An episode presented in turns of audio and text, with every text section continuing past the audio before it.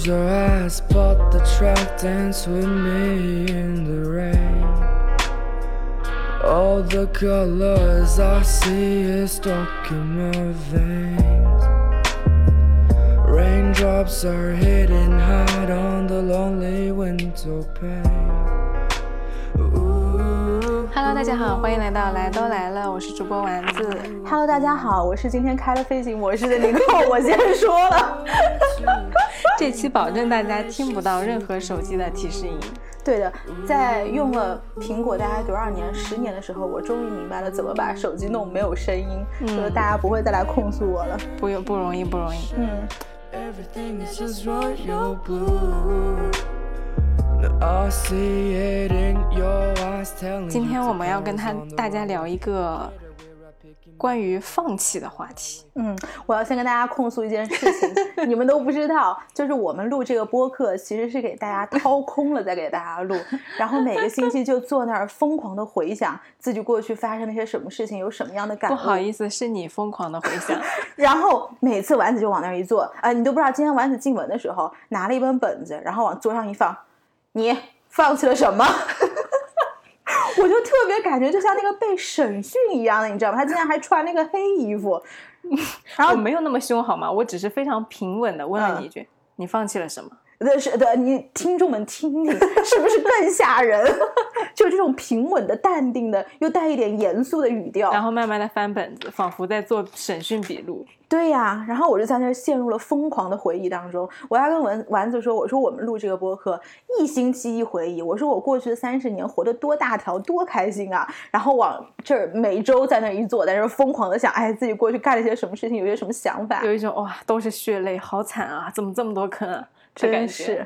哎，但是我也觉得我过去过得特别的热血啊。确实啊，嗯嗯，来开始今天的话题，跟大家讲讲这个成长是个不断放弃的过程。确实，这个是我上次、上周突然想到的一件事情，原因也是因为我身朋友身边发生了一些事情，我看到之后特别特别感慨，然后发了一个微博，然后嗯也想跟大家聊聊成长这个过程，我们到底都放弃了什么？你放弃了什么？哦，这就开始回忆啦。对，啊，好的，就是嗯，其实我想了一下，就是我从小到大的这个成长过程，其实我觉得我放弃的第一个叫做。我写的是我放弃了成为一个女强人，这是原话，但是我觉得它反映的是，呃，就是认识了自己的这个边界，并且能够心平气和的接受它，对，对吧？对，对，然后就是我可能以前在之前的节目有跟大家说过，就是我是在一个什么样的家庭里面成长起来的，就是我爸爸从小对于我是有一个是寄予厚望的，所以他从小培养我的方式，呃，也是以一种培养未来 CEO，培养，对，就是是这种很拔高的方式在培养的。我就记得我爸爸小的时候，就是在我小的时候，我爸其实总出国，嗯，然后有一年他去了纽约，当时可能我应该是小学还是初中吧，嗯然后当时不知道去了人家那个 trading room，就是我不知道有没有学金融的朋友，就是叫交易室，就是大家呃理解的那种穿马甲的交易员那种交易室，就华尔街上那种很大型的那种交易室，然后就是你走进去全是屏幕，然后各种什么纳斯达克指数、道琼斯指数在那跑的那种，然后我爸当时就跟我说，他说。哎，我觉得这个工作挺酷的。嗯我希望我你以后是个是个交易员，是个 trader。啊，当时我才多大？我觉得他这是父母 PUA，是不是？嗯当时我才可能小学到初中这样，然后我当时根本就不知道什么是教育员，但是这个这个概念就是当你小的时候，其实父母跟你说什么，你是 a hundred percent 是信任他们，并且觉得他们说的就是圣旨。我不知道你小的时候会不会有这种想法？我待会儿跟你说我小时候的故事。对，然后是以这个方式培养的。然后后来大家可能知道，在我其实第一份工作是在美国，就是那个时候在做 consulting。然后其实呢，在做 consulting 的时候，我第一个 office 它是让我去选择，你是可以留在波士顿，或者是你可以搬去纽约。然后当时我就跟我爸打电话，我就选了留在波士顿。然后我爸问我为什么，你知道 那么年纪小小的我说了句什么话吗？我说，因为以后我的小孩上哈佛跟 MIT 比较近，走路就可以去上学。所以这个其实是我小的时候，或者是说在没有出社会的时候的一个状态。然后，但后来我慢慢出了社会，尤其是回了国，然后接触到了国内很多这种呃比较优秀的这些毕业生，他可能过去的成长轨迹跟我不一样，但是在看到他们之后，真的是每个人都是各路神仙，就的确是在工作场合上接触到了很多优秀的人，然后慢慢的就是也看到自己跟别人的差距，然后就慢慢慢慢就接受了自己，其实我只能过一个普通人的生活。并且，但是我不是说你接受自己是普通人之后你就不努力了，就是我会希望我是成为一个优秀的普通人，就是在我普通人的框架里面做加做减这样子。你说白了就是放弃让你儿子去上哈佛跟 MIT，那不是，以后我必须告诉他，你得跟我去国外，你要上哈佛 MIT，你太可怕了！我要继续当那个 PUA 的父母。我要以后你儿子在的时候，我就要告诉你儿子不要理你妈，他在 PUA 你。去听听当年那个来都来了的播客，我给你发一个二十四期，他自己说的。对，我我我我告诉你，你妈这话不能信。嗯嗯，你说到这个，你让我想起我爸，就其实你是放弃了你爸给你设置的高度。对，我觉得我跟你相反，是我放弃了我爸为我设的边界。怎么说？我爸跟你爸相反，他嗯从小就觉得你不要太努力了，嗯你你就中等偏上就好了。嗯而且他一直相信一个什么理论呢？就是能成事儿的人都是班上的第十名到第二十名。他觉得就是班上的前十名都是为班上的二十名之内的人打工的。哎，那我爸，我觉得你爸其实特别聪明，因为这个理念是到后来，是到我长大了之后，就肯定不是小时候父母会说的，就他其实是想法非常前卫的。你不觉得你说的刚刚这一套理论是大概我们可能都上大学了，这这个时候会社会上比较流行的一种说法？我不知道啊，当然我我年龄是有点差距了。哦，暴露了。那也不对呀、你上大学，我上小学也不对呀、也不对，嗯，嗯我但是我是从小学就，我爸就这么跟我说，就不要嗯。太去拼成绩，你不用太优秀，你你就中等偏上就好了。嗯。然后我你说到这个，就是你爸当时觉得说你去做教育员这个职位挺好的，我爸就跟你相反，我爸当时就是甚至在我小升初的时候，嗯。全市挑八十个人嗯。一个竞赛。前八十名是有奖的，嗯。然后呢，他就觉得我肯定考不进这八十名，嗯，后来去放榜的时候，他那个名字啊，从八十名倒着去看，哦，结果你在很前面，结果我在第七个。啊对，所以他就是从小就是这么跟我说的，然后我就从小会被他灌输这种我不用太努力，我只要嗯。中等偏上就好了的这个状况，一直到大学，我发现大家都好拼啊，嗯。啊、然后身边的人都好优秀啊，我觉得这也是因为你读了一个非常好的大学，就是大家从全国各地来的人，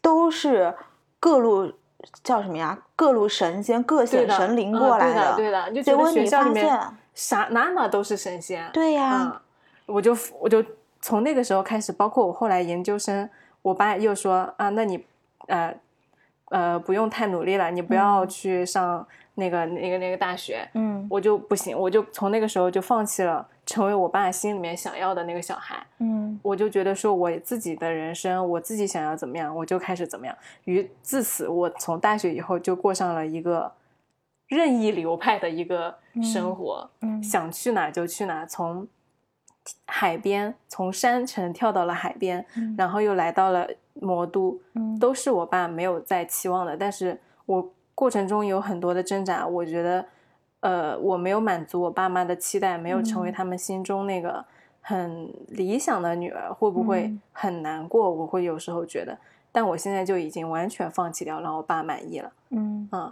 而且我觉得相反的是，我现在过的状态很好，他他也并没有说很不满意，嗯，就是嗯我现在这个自我生长、野蛮生长的状态，他如果能知道我过得好的话，嗯其实他也是很开心。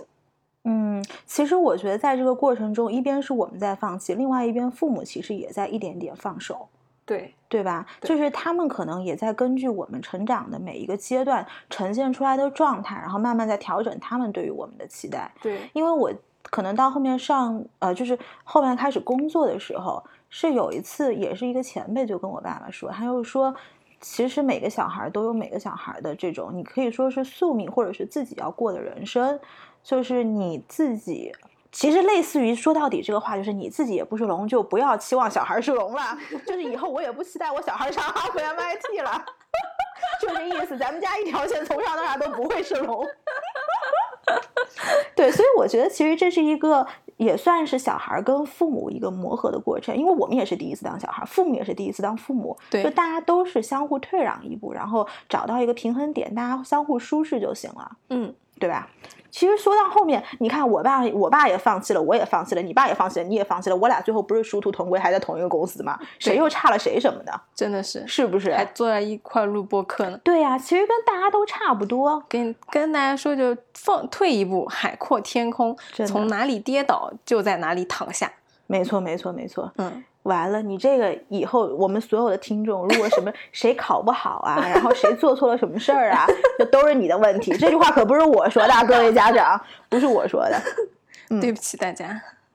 你下一个，你放弃了什么？下一个我写的是，在这个过程中，我放弃的是，呃，就是当我想要去争取一个事情的时候，我放弃了，就是周围人的目，去顾及周围人的目光，我只会想这个事情是不是想我想要做的。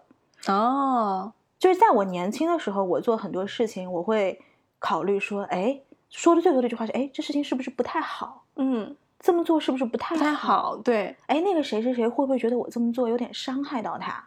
这个是我在学生时代经常说的一句话。嗯但是前段时间，其实上一集播客的时候，在开篇我有说，上一个星期是我过得很舒心的一个星期。但是其实，在那个星期，我呃，其实，在上上个星期，我发生了很多很多的事情，并且我也做了很多的工作，才会有上个星期的那个结果。职场大魔王要上线了。我可以跟大家分享一下这个故事的一个大致的情况。你可能说完这个故事以后，大家就会来疯狂的群里面 Q 你说，尼克，我千万不要给我。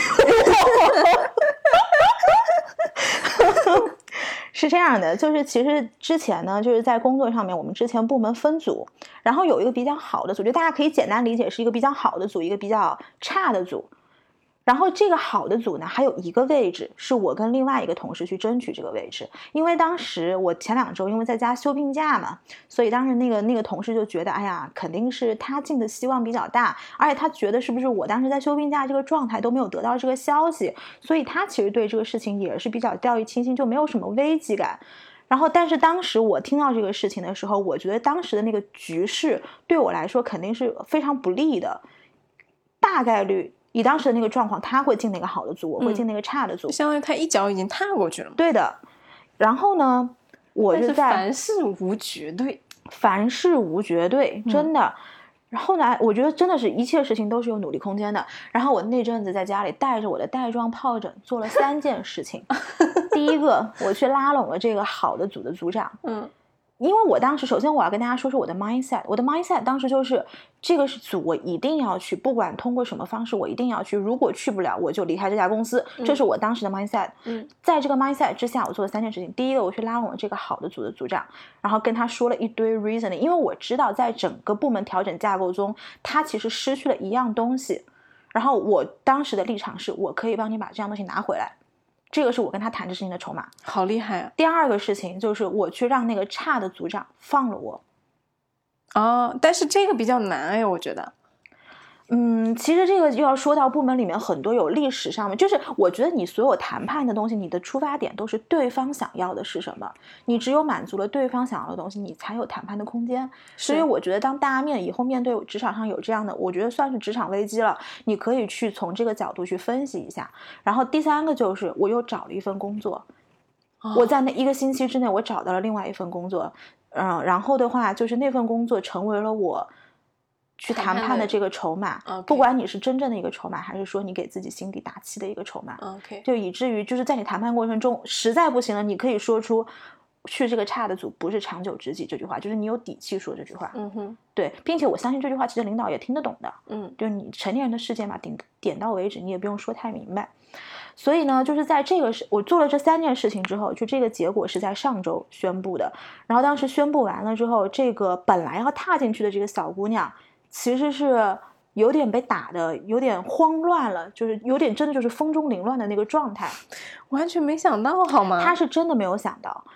其实呢，这个同事，因为他一路跟我其实过来也经历过职场上的很多的事情，在职场上我是把他当做朋友，就是 like 职场的朋友，你知道吗就不是 like 生活中的朋友，是职场的朋友，我是把他当做职场的朋友的。但是当时在做这个事情的时候，我的 mindset 里面并没有他。换在年轻时候的我，我可能会觉得说，顾及我会顾及到跟他的情面，或者顾及到他的立场，或者怎么样。因为我在我做这三个事情的时候，我就知道，如果我进去了，我一定挤掉的就是他。嗯，但是我没有办法，因为这个说到底，这是一个职场的，这是一个职场的环境嘛。但是呢，前段时间在听友群里面有一个朋友分享了一个 PDF，叫做 Lesson and Thirty，其中有一个我是那句话我是很喜欢的，而且也是当我看到那句话的时候，我才会回呃回想这个事情，就会觉得是不是我做的也不是这么完美。那个东西叫做 simple but not simplistic，它里面是怎么说的呢？就说当我去做一个事情的时候，I never think about beauty，就是我不会想这个事情做的是不是体面。I think only how to solve the problem，就是我只是想这个事情要怎么去解决。但是呢，当这个事情解决之后，if the solution is not beautiful，I know it's wrong。就是说，如果这个后续有一些你发现不是特别体面的时候，你才会来想想看这事情你做的是不是对。嗯就当我看到这句话的时候，以及后来那个小姑娘，她其实有一点失望。我在她当时在宣布结果的时候，我可以在她脸上看到的是失望，以及对于人性的惊讶，以及对于人性的失望。就是她会觉从她的立场，她会觉得说，哇，这么多人来逗我，我没有想到最后把我逗翻的会是你。她是这种失望，你知道吗？但是我觉得以现在我的状态来说，跟我之前比起来，我不会去顾及到这一层的东西，因为说到底，这是一个职场，这是一个大家很冷静的环境，我并没有在后面使什么阴招，嗯只是我只是为我要争取的东西发了声。At the same time，我相信你也可以去为你想要做的东西做做一些努力，只是因为你没有做，但是并不代表我做的是错的，确实对吧？无可指摘的。对的，所以这个事情其实我会觉得说，是我成年以或者是说在工作情况比较久之后会做的一个做事的方式，就是我不太会去顾及说这事情好不好或者体不体面，或者说我没有顾及到谁。其实我觉得你这件事情做的挺体面的。你觉得体面？对啊，嗯因为它一点都不 ugly，它只嗯是比较现实对而已，它并不难看。对，我觉得已经是很大程度上的体面了，因为并没有，比如说你去，就像你说的，没有给人家使绊子，嗯，没有去哎在部门里面，比如说传他的坏话呀，或者用嗯他的那些呃如果有的那种把柄呃对对就是你去攻击没有去他威胁攻击。去黑人家、勒索人家，对，我觉得已经很体面了。就在职场上是对，就是我觉得做的比较理性的一种竞争，这个只是我觉得他只能说是放弃了让所有人都对你满意，没错，和放弃了那些虚幻的 bubble 嗯和嗯。对不切实际的友谊的期待。就是你会觉得，就可能在以前，你会不会觉得说，哎，我从小，因为我相信大家其实从小都是在一个，因为大家都是独生子女嘛，都是所有人顾着你这样长大的，所以你在进入工作环境的头几年，你可能会期待是不是职场上别人也会为你着想，或者是职场上别人没有顾及到你的情绪。因为嗯我发现有的时候别人在听友群分享一些故事，就是这说到底，他的最本质的东西就是你觉得没别人没有顾到你，但是你嗯回头嗯想一想，别人有什么立场来顾你？对，你会不会觉得这种？有的时候我真的看到别人的问题，我会觉得说，这还好吧，我真的会有这种感觉。嗯，我是因为我在我们部门比较小嘛，哦，对，所以我一直心态比较卑微。嗯，就是我会觉得说，凡是你们都先，就是请他们，请其他都排在其他人后面，嗯所以我不会觉得说大家没顾到我，而是反而会有一种很受宠若惊的感觉，因为嗯就像你说的，我会觉得大家没有必要照顾我的感受，因为嗯大家都是前辈，都比我嗯资历深，嗯那我理所应当的就是为大家多做一点。但对是，这个就是你的入场的立场不一样，进场立场不一样。有的人进场是皇后，有的人进场是平民。嗯，就当你进场是皇后的时候，你最后就会受到非常多的失望；但当你进场是平民的时候，你最后就会有非常多的惊喜。对嗯，这个心态，期望管理吧。对，没错。嗯嗯，你说到这个，就是职场上，我觉得我也有放弃，嗯。我放弃的也是让所有人满意，甚至嗯。就是让我领导满意。哦，嗯，对，就是一种，我放弃的是那种讨好式，我会嗯。想说，我做一件事情让所有人都开心，嗯就是我希望这件事情做得很漂亮，我的工作被我领导认可，以至于他非常喜欢我嗯啊。我原来是有这样一个幻想的，嗯但是我现在这个幻想不存在了，因为我越来越认识到，就是其实你只要做好你自己的工作，嗯，领导他对你不会有太大的意见。也嗯就是当然了，就是你的个人性格或者说私交是另外一回事情，但是嗯我不再期望我的工作能够取悦到别人。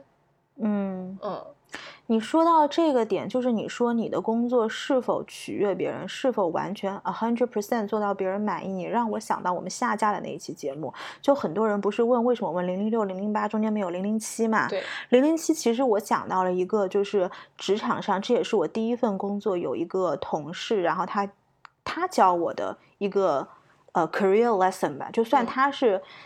他自己发生在他身上的，我就可以跟大家分享一下，就是他是一个什么样的人呢？因为我第一份工作在国外，然后他是一个中国人，中国人在呃美国的职场，不得不说非常现实的是，就是很边缘化的一群人物。嗯这个话可能说出来不太好听，但是现实情况的确是这样的。对，然后呢，因为大家都有身份的需求，然后你有这个绿卡的一个诉求，所以大部分的中国人会在一个不错的大公司里面本本分分的过很多年。嗯然后我这个同事是个什么样的人呢？就是他希望他的工作能够取悦到他每一个项目的负责人。哦，然后你知道这个事情久而久之后面变成什么了吗？就他变成了那种救火队员。哦，就是我这个我，比如说我这个 department 每一个项目，如果有什么需要急救的，都会去找他。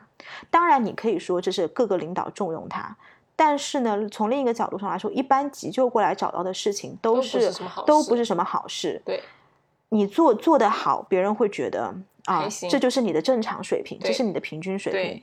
但是如果你一旦有一个事情没有做好，因为急救的事情极度的紧急，所以因为那个时候我们项目都是 deadline 是非常非常明确的。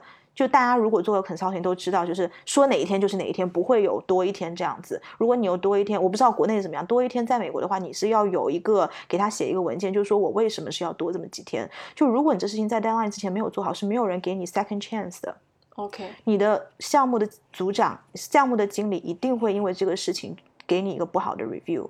这是我不知道是不是所有的现在的 consulting 公司都是这样，但是我们当时的环境是这样。所以呢，这个同事后来就非常惨的是，他把自己逼死了，因为他希望在每个项目那边做到满分。哦，以至于他后面有一点抑郁。然后后来我们大家有一次几个中国人就坐下来就在说，我觉得人进入职场之后，你一定要 set 一个痛调。就是这个 set tone 是什么意思呢？就是说你要让你的各个的领导知道你的边界在哪儿，你不是一个好欺负的人对。对，如果我帮你做了事，你要呃懂得 appreciate，你要给我我在职场上想要的东西。我觉得这个是你累积到一定程度，你可以用巧妙的方式向领导索取的。当然是巧妙的方式五个字很重要啊。做一个聪明人，对的，所以这个就回到你刚刚说的，就是你不可能说你能够你能够在一个自己很舒适的状态下取悦所有人。对，我觉得你这个总结特别好，就是不能在自己舒适的状态下去取悦所有人，嗯因为必定取悦是会耗费自己的心力嗯的，那这个时候就会很累。对，所以嗯就是说，在你慢慢成长的过程中，你其实是选择了最后现在先救自己，嗯，对吧？或者是说选择性的救领导。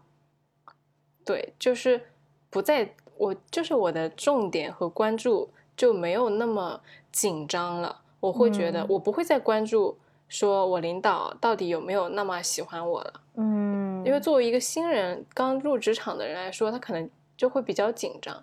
嗯，但是现在可能也因为工作了一段时间，积累了一些经验和底气吧，就会觉得其实拿作品说话就好了，对的，嗯，就不用小心别人的情绪了，嗯不用担心别人喜不喜欢你。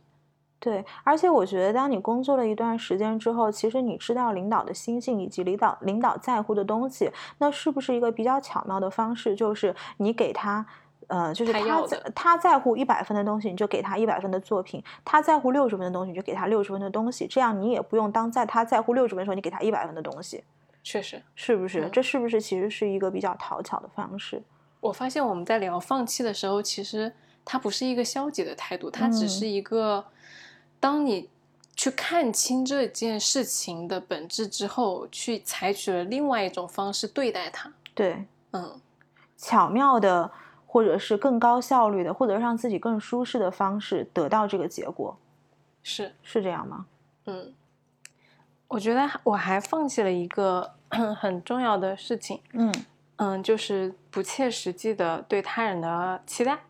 嗯我之前不是一直在节目里面说，我觉得我在上海没有和很多人建立深度连接，或者说我在上海没有什么朋友嘛。嗯我妈前几天给我打电话就，嗯呃善意的嘲讽了我，嗯说你不要以为你在上海没有朋友，嗯，你难过的时候不是那个谁谁谁带你出去吃饭了吗？对你伤心的时候不是那个谁谁谁一直在旁边安慰你吗？对，他这些人都是你的朋友，嗯只是你老是会对你的朋友有一种不切实际的幻想，觉得你们要同频呀，你们要有共同的那种共鸣啊，和嗯所谓的心灵上的一些思想的同步啊，所以你嗯才会老觉得你跟别人没有连接。但是其嗯实这些朋友都是实实在在的在你身边为你做过事情的人。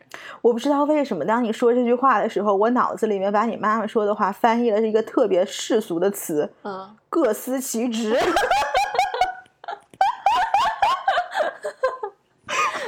你要的是全盘接纳，对殊不知你的朋友是各司其职。确实。那你觉得这个事儿你是放弃了什么呢？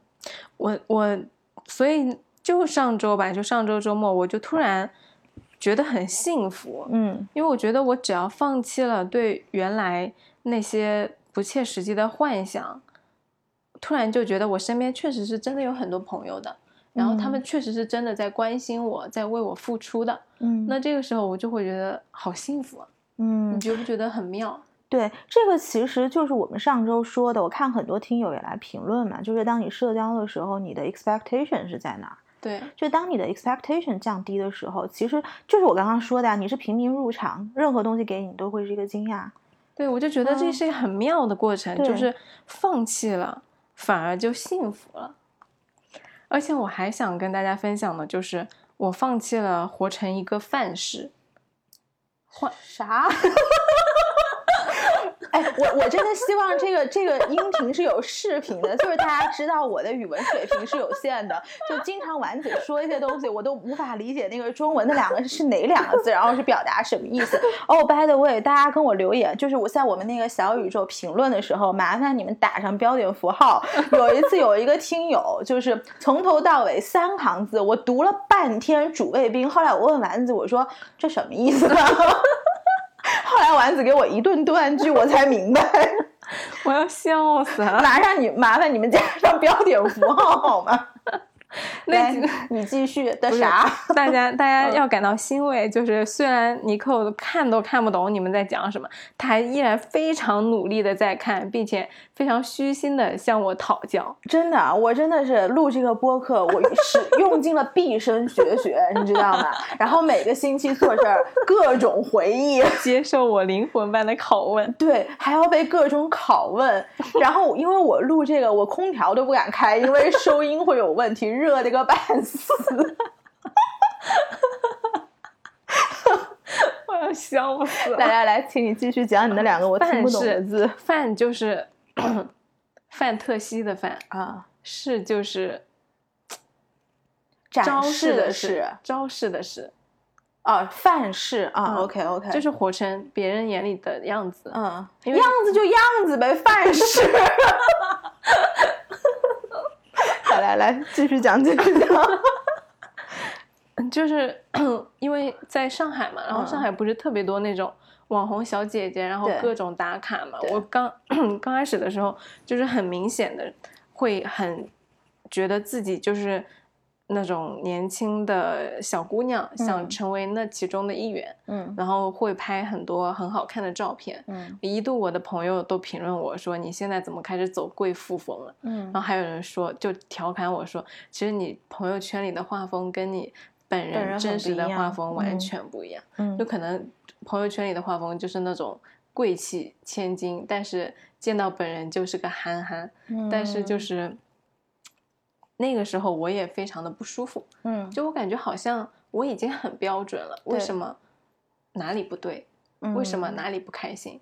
后来我有一次去听了那个李一诺的一个课程，嗯他呃他在做一个公众号叫奴隶社会，嗯这个公众号挺好的。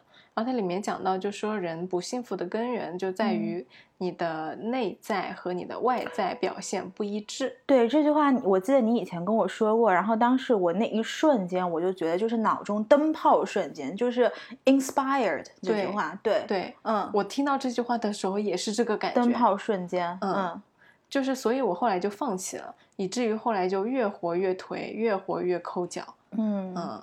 其实你讲到这个，我特别想说一个，就这个我没有写在提纲上，是刚刚丸子讲的这个，我临时想起来，是一个非常肤浅的一个东西，但是没有什么深层的大道理，就是非常肤浅的东西。就是我不知道大家是不是跟我一样，我现在对于所谓的网红店、网红酒吧、网红打卡，就是这个网红概念越来越不买单了。完全不就是我放弃了各种对网红什么什么的追随。对嗯，我现在最喜欢乡下，前段时间就是，呃，有上海有一个，当然我不是要 diss 啊，就是我这家店的确是不满意了，但是我就在那边不透露名字了。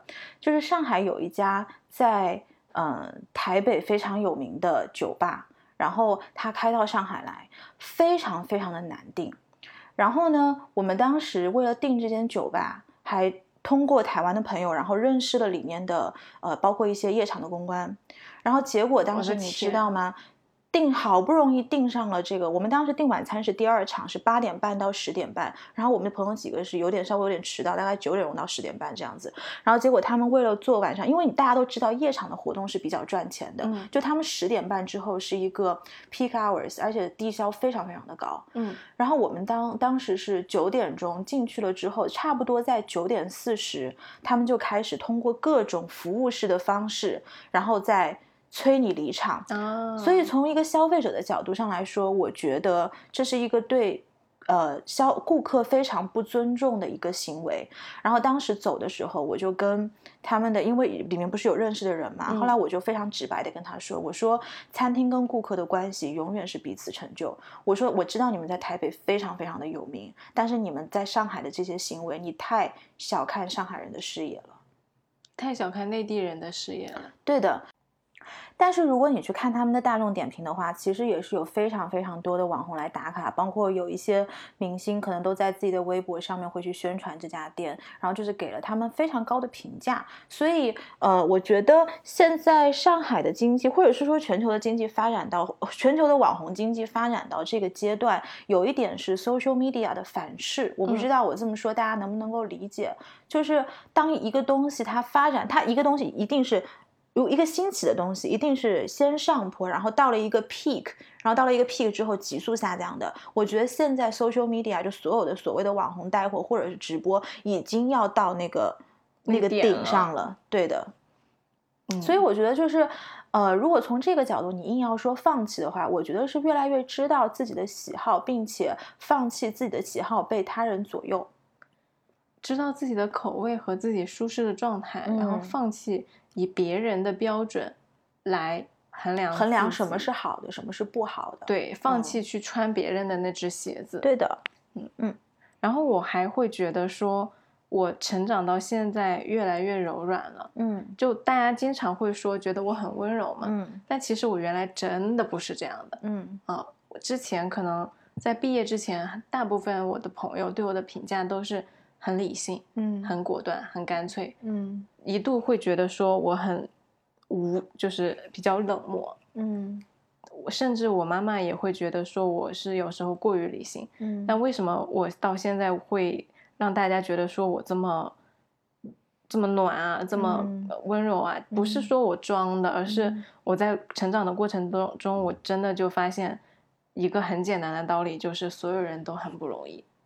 哎，你讲到这个点，我觉得很妙。就大家经常去就是之前有听众说我们俩不是同一个世界的人，嗯我觉得你的轨迹是你一个很理性的轨迹，然后慢慢慢慢变得越来越柔软，然后越来越温柔。对，然后我的轨迹是我年轻的时候是一个非常热血冲动以及义气的人，然后慢慢慢慢变得很理智。是，嗯，就有些路总归是要走的，对的，只是早晚而已。没错。有些事情，你不管出发点是怎么样，就像我们那天讨论的嘛，嗯，就是殊途同归。对，嗯，很可能有一些事情就是所有的人都要去经历，可能你嗯。是十八岁经历，我是二十八岁经历，嗯。然后我十八岁经历的时候，可能你是二十八岁经历，嗯，就是早晚差别，对的，我就会放弃了更多的是傲慢、冷嗯漠，或者说甚至是贪婪。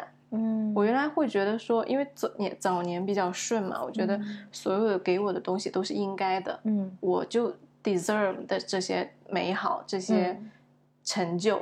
嗯，但是我现在发现其实不是，嗯，就其实是什么呢？幸运归幸运，你成年人走到这一步，靠的都是很多的努力。嗯就你不可能再张口不做任何的努力去向别人要任何的东西，对，不做努力也不会有任何的好运平白无故的找上来，嗯，一定是日积月累，有一个量变达到了质变之后，才会有改变。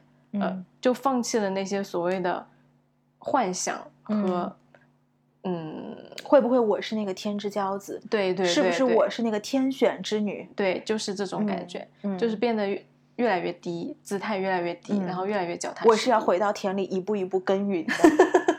对我现在那个天选之女。我现在可喜欢乡村了，现在天天都想回那个云南的建水。对，那说到这，你有什么是没有放弃的吗？呃，你硬要说什么东西是世俗希望活到这个年龄慢慢放弃，但是我仍然坚持的，第一个就是像我之前说的，我仍然想要选择一个喜欢的人去约会以及交往，而不是世俗说的，哎，你差不多找一个人结婚得了，或者是说你都这把年纪了，不要太挑了。嗯对，就是经常有很多这些话，其实在我这边我是完全不买单的，因为我知道我自己要什么。真的会有人跟你说吗？我我的身边是没有人说的，但是社会的，我相信社会对我们这个年龄段的女生的要求是会这个样子的，而这些声音不一定是来源于你身边的人，而是来源于比如说你的手机，比如说你各个群，比如说你身边小伙伴。是你会有的困扰，那么长你呃日积月累，是不是你也会有一点这种动摇？哦，嗯，但是我觉得这个东西，哪怕是大家都希望我放弃这份对爱情的坚持，我还是觉得这个东西是我不想 give it up for now 的。大家听到了没有？怎怎样？就尼寇姐姐还虽然高冷，但还是一个渴望爱的，在我看来还是挺对爱情有着一份很美好的期待的人。对我只是不爱回短信而已。为自己的高冷找了一个完美的借口。嗯，那有什么东西是你不愿意放弃的？嗯，简单，嗯，怎么说？就是我至始至终，我个人的生活原则就是越简单越好。嗯嗯，即使到现在为止，我还是很希望我所有的事情都很阳光，嗯，我所有的事情都可以拿出来给别人讲。嗯我不希望我去有一些过于连我自己都不引以为傲的嗯回忆。嗯，这个是我希望我自己比较纯，做人比较纯粹。嗯我也希望我以后的经历是一个比较简单的状态，嗯就可能会就像我们刚刚讨论的，你成功的背后可能会有一些牺牲。牺牲、嗯放弃，或者嗯说甚至就是不堪的一面。嗯但是我个人希望我不要去追求那种东西。如果一嗯旦面临那样的选择，我会选择自由。嗯，我选择自由简单，这是我个人就是一直一以贯之的东西。我觉得我们这个两个是不是可以总结为，我们没有放弃，呃，怎么说，追逐自己想想要的东西的勇气，是是吧？对，因为就是前段时间有一个朋友说，听我们的播客，让他感受到的是给自己就是多带了一份面对这个世界的勇气。我天，这么温暖的吗？对呀、就我当时其实我我看到很多听友的留言，就除了那种看不懂的，像这种简而 就是非常简单的，我觉得勇气这两个词是我看到最感动的，而且是我没有想到我给别人带来过的东西。我也没有，嗯，因为我早年也特别希望别人能给我勇气，对，但是我现在倒没有这样希望了。我觉得很少有东西能够给我勇气。嗯，嗯都是你会向内索取，而不是向外索取。对的，对的。但是如果说我能够为这个阶段的你做到这个事情，我依然觉得很荣幸。对，那我们今天就到这儿，就到这儿吧。今天欢迎大家在小宇宙、喜马拉雅、网易云苹果 Podcast，收听我们的节目。对的，也欢迎大家给我们留言。多多留言，加入听友群，欢迎大家一起来玩。这期节目就这样啦，拜拜，拜拜。我想要，我想要，总有起风的清晨，总有灿烂的黄昏，总有流星的夜晚，感到气氛在升温。孤独的尽头是我？们都渴望的自由，内心的落寞我？都扎在日记本里头。微醺迷醉灯火酒绿夜空飞行，冰冷状态，孤独旅人属于天明。琥珀里的时间冻结了失去的回忆，我？就像，我？就像他们说的 say 那 I。wanna be, tryna be, gotta be your love. But I sometimes I hide it and fight it, but you just get me so high. I just keep trying and I just keep on wondering why everything you do.